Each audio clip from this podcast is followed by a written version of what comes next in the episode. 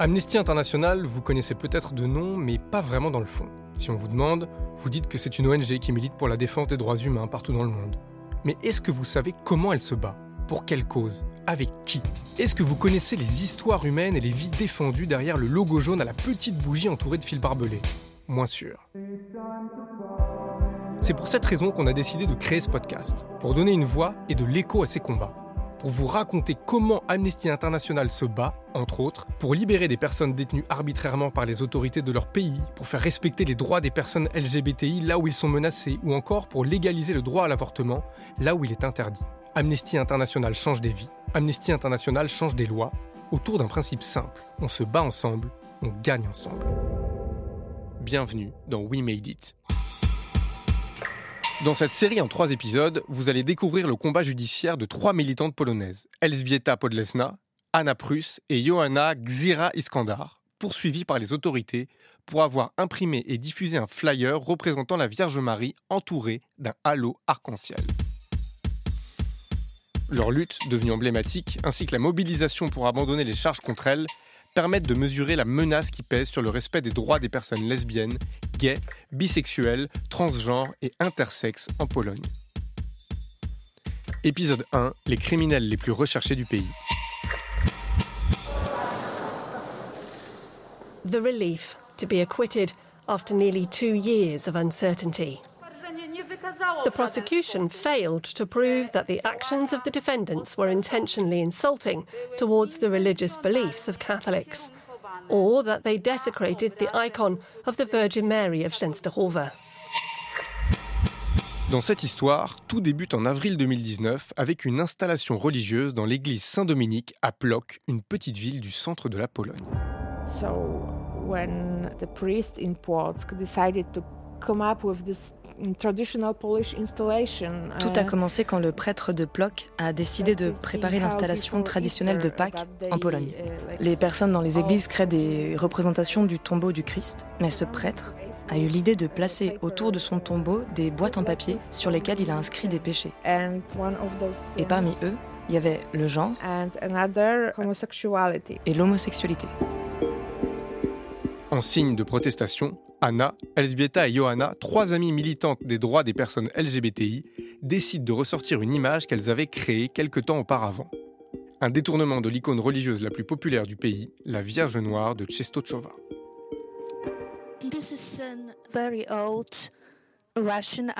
C'est une icône russe très ancienne, c'est-à-dire qui date des origines de la Russie contemporaine. Elle a été peinte par un anonyme et elle représente une femme au visage sombre, une femme juive, réfugiée. Elle aide son fils. Dans la version d'origine, ils ont une auréole dorée autour de leur coiffe. Dans la version pour nos actions, celle-ci a été remplacée par un arc-en-ciel. Les trois amis déclinent la Vierge au halo arc-en-ciel sur des autocollants et des affiches, puis passent plusieurs heures à la coller sur les murs, les panneaux de signalisation, les poubelles, les transformateurs électriques et les espaces publics de la ville. Mais voilà, en Pologne, l'article 196 du Code pénal autorise des poursuites contre quiconque offense les sentiments religieux d'autrui. Dans ce pays de 38 millions d'habitants, le parti Droit et Justice, au pouvoir depuis 2015, a progressivement imposé un discours de haine à l'encontre des personnes LGBTI qui deviennent petit à petit les cibles de plusieurs lois discriminatoires. C'est ce que constate Sébastien Tuller, responsable des droits LGBTI chez Amnesty International. Le dernier projet de loi qui a, été euh, voté au Parlement euh, polonais, c'était à la fin de l'année 2021, c'était euh, une initiative populaire qui s'appelle Stop LGBT, dont le nom lui-même est assez horrible. Qu'est-ce que contient cette proposition de loi Cette initiative, c'était vraiment l'idée d'interdire toutes les marches des fiertés, en fait tous les rassemblements publics qui représente les identités euh, LGBTI. Et cette proposition de loi, euh, donc c'est une initiative euh, citoyenne, mais même si le gouvernement n'est pas à, l'initiative de cette proposition, il faut être clair, c'est le gouvernement, de par les discours LGBTI-phobes qu'ils ont promus depuis de nombreuses années, qui sont responsables, qui conduisent des personnes ouais, à, à tenir des discours de haine et à proposer ce type d'initiative. Pour Elzbieta Podlesna, la politique menée par le gouvernement fonctionne, car elle finit par orienter la façon de penser de la population.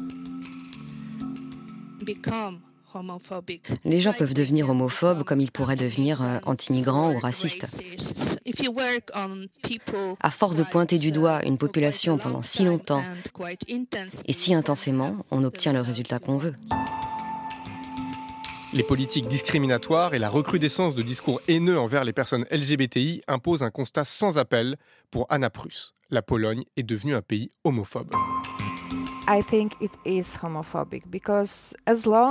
Je pense que c'est un pays homophobe parce que tant que les personnes queer ne se sentent pas en sécurité quand elles sortent de chez elles ou rentrent chez elles, on peut parler d'homophobie.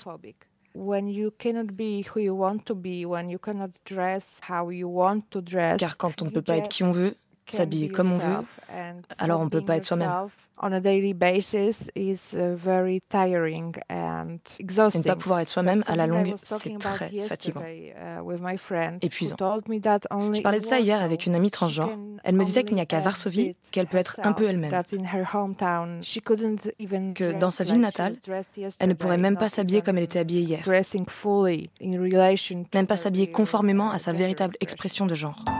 En Pologne, le pouvoir possède un allié de poids, l'Église, qui véhicule les mêmes valeurs conservatrices. Le détournement de la Vierge Noire de Czestochowa en icône LGBTI fait alors l'effet d'une bombe. Le symbole religieux devient un problème politique. Deux forces se retrouvent face à face. D'un côté, le bloc conservateur et de l'autre, les militants et militantes des droits humains.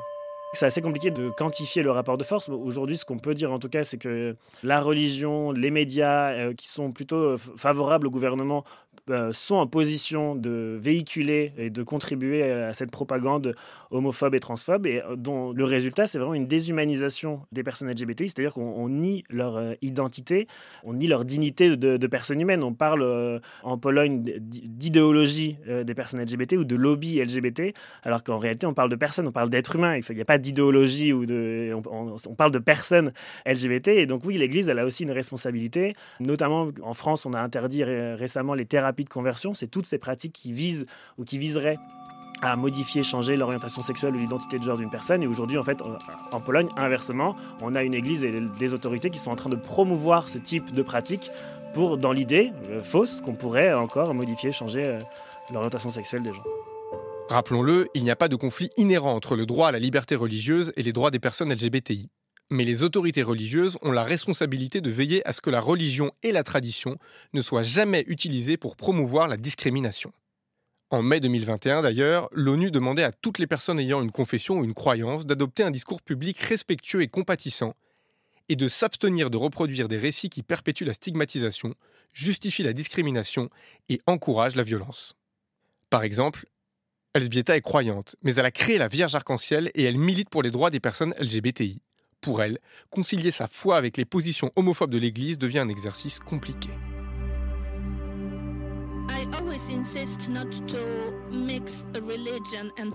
J'insiste toujours sur le fait de ne pas mélanger la religion et la foi. La foi, c'est bien plus que la religion. La foi peut être un moteur pour créer de bonnes choses, la religion bien moins souvent. Pendant la procédure, je pouvais affirmer avec aplomb que j'étais croyante et que j'avais la foi. Maintenant, je dois dire que je traverse une crise profonde. Malheureusement, ma foi s'affaiblit de plus en plus, même si je n'ai peut-être jamais cru en un Dieu tangible et personnifié. Maintenant, c'est très dur pour moi de croire au bien, à la bonté et à la bonne volonté. Le combat pour l'égalité mené par Elsbieta entre donc en résonance avec sa vie intérieure. C'est aussi le cas pour celles et ceux qui vivent les brimades au quotidien. Car en Pologne, les personnes LGBTI se retrouvent dans le viseur d'un arsenal législatif de plus en plus discriminatoire. Le président Andrzej Duda a ainsi signé en juillet 2020 une charte de la famille, un manifeste opposé aux droits des personnes LGBTI, dans lequel il s'engageait à interdire l'égalité devant le mariage, l'adoption d'un enfant par des personnes LGBTI et l'éducation aux droits de ces personnes dans les établissements scolaires. En Pologne, il y a désormais une chance sur trois de se retrouver dans une zone dite libérée de l'idéologie LGBT. Une municipalité sur trois a en effet instauré ces zones qui ouvrent la porte aux discriminations à l'encontre des personnes gays, lesbiennes, bi et trans. À partir de mars 2019, des autorités locales et régionales adoptent des résolutions se déclarant libres de l'idéologie LGBTI. Sébastien Tuller classe ces résolutions en trois catégories. Il y a des résolutions, d'une part, qui sont vraiment contre ce qu'ils appellent l'idéologie LGBT, donc les droits des personnes LGBT, qui sont euh, directement euh, discriminatoires à l'encontre des personnes LGBT. D'autres idéologies qui sont plus sur le concept du genre euh, et donc toujours inégalitaire au point de vue entre les rapports entre les femmes et les hommes. Mais du coup c'est vraiment euh, cette soi-disant idéologie du genre qui serait contre les valeurs de la société polonaise et les, valeurs euh, religieuses de la société polonaise. Et la troisième type de résolution c'était une résolution qui promeut une certaine forme de famille qui protège la famille les valeurs familiales ancestrales de la Pologne mais qui ne serait vue que comme entre un homme et une femme et donc, c'est ces trois types de résolutions qui ont été adoptées par de nombreux euh, gouvernements, de nombreux euh, villes, départements et régions polonaises. En avril 2020, on, répertoriait euh, environ 99 de ce type de ces résolutions partout en Pologne. Et donc on voit bien qu'il y a eu un impact direct sur le harcèlement, les discriminations que subissent les personnes LGBTI. Il y a un rapport du Conseil de l'Europe qui montre que le, le nombre d'attaques et de discriminations ont augmenté, et partout en Pologne et encore plus dans toutes ces villes, départements et régions qui ont adopté ce type de résolution qui stigmatise les minorités euh, sexuelles et les minorités de genre. Pour Anna, cette situation s'explique en partie par l'influence de la Russie. Je vais revenir un peu en arrière. En 2012, lorsque la propagande anti-LGBTI a commencé à prendre de l'ampleur dans la Russie de Poutine.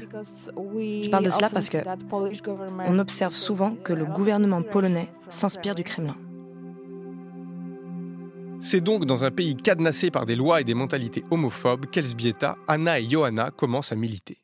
Elsbieta se retrouve dans le viseur du pouvoir à la suite d'une première action menée en 2017 lors de la marche de l'indépendance du pays. Cette manifestation, qui donne souvent lieu à des slogans contre les personnes LGBTI, est organisée par l'extrême droite polonaise depuis une dizaine d'années chaque 11 novembre pour commémorer la souveraineté nationale retrouvée à la fin de la Première Guerre mondiale. En 2017, 13 femmes prennent position lors de cette marche à Varsovie.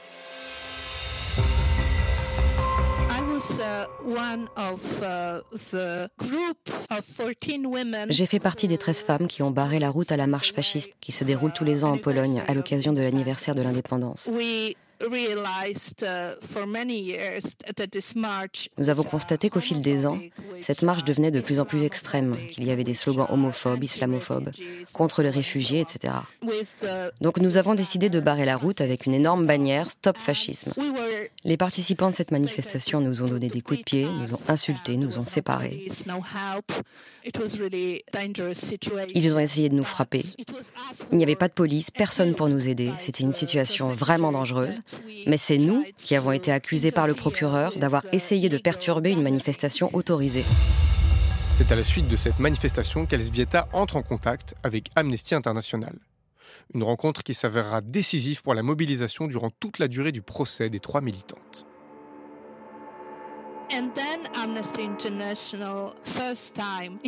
C'est à ce moment-là qu'Amnesty International nous a pris sous sa protection une première en Pologne, et a fait des déclarations. Il y a eu une importante campagne internationale pour nous soutenir. C'était vraiment quelque chose. Et puis, j'ai été invitée par Amnesty International Belgique et Pays-Bas à venir sur place pour parler de la situation en Pologne. Mais la liberté d'action d'Elsbieta est de courte durée. Le lendemain de son retour des Pays-Bas, elle est arrêtée par la police à l'aube.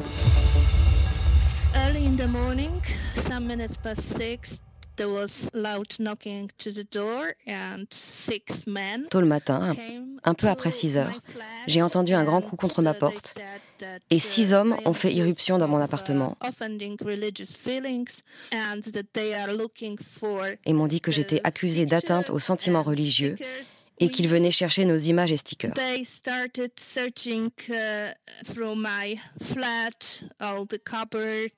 Ils ont commencé à fouiller mon appartement, uh, dans les placards et les tiroirs, à toucher mes affaires et à prendre tous mes appareils électroniques.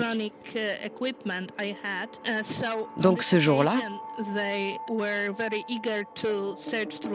ce qui les intéressait, c'était de fouiller mon passé et d'en savoir plus sur moi. Ensuite, quand j'ai contacté mon avocat, la police lui a dit qu'ils allaient perquisitionner mon appartement et que quand ils auraient trouvé ce qu'ils voulaient, ils me laisseraient et retourneraient dans leur ville.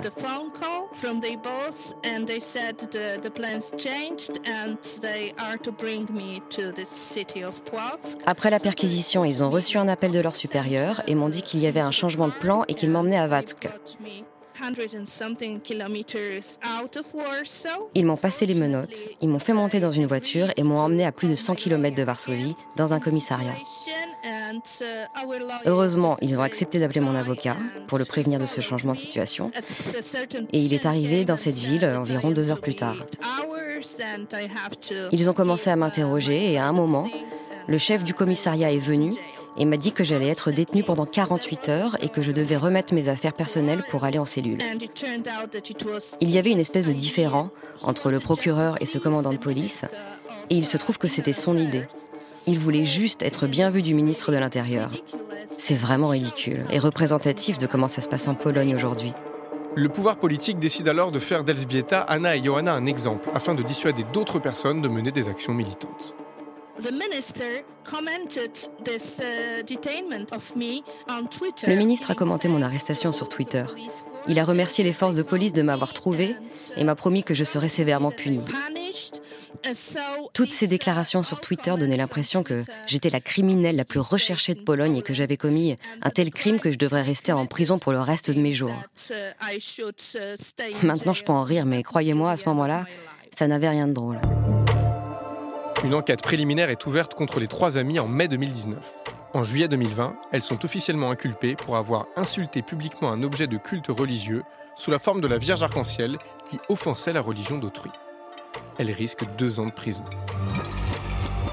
The possibility of going to trial was for me very unreal and unlikely to happen because La possibilité d'être jugé me semblait irréelle et peu probable parce que je savais qu'avec le soutien des ambassades, des avocats, uh, des associations comme Amnesty International,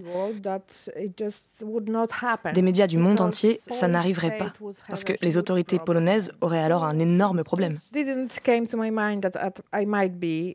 Il ne m'est donc pas venu à l'idée que je pourrais aller en prison. Mais le verdict me semblait incertain jusqu'à la toute fin, parce qu'après les réformes qui ont été mises en place, notre système judiciaire est soumis à une forte influence politique. Donc, nous ne savions pas si notre juge serait équitable ou sous influence politique. Le jugement est fixé à janvier 2021 au tribunal de Plock. Pour découvrir la suite de cette histoire ainsi que les mobilisations qui ont permis la victoire d'Elsbieta, Anna et Johanna, rendez-vous dans le prochain épisode de We Made It. We Made It est un podcast d'Amnesty International. Si vous avez aimé ce podcast, n'hésitez pas à vous abonner et à en parler autour de vous. Vous pouvez aussi nous suivre sur notre compte Instagram Amnesty France et sur tous nos réseaux sociaux. Production Tanguy Bloom et Nicolas Fouché, avec la participation d'Elsbieta Podlesna, Anna Pruss, Sébastien Tuller, Jane Callis et Automate. Générique Enfant sauvage.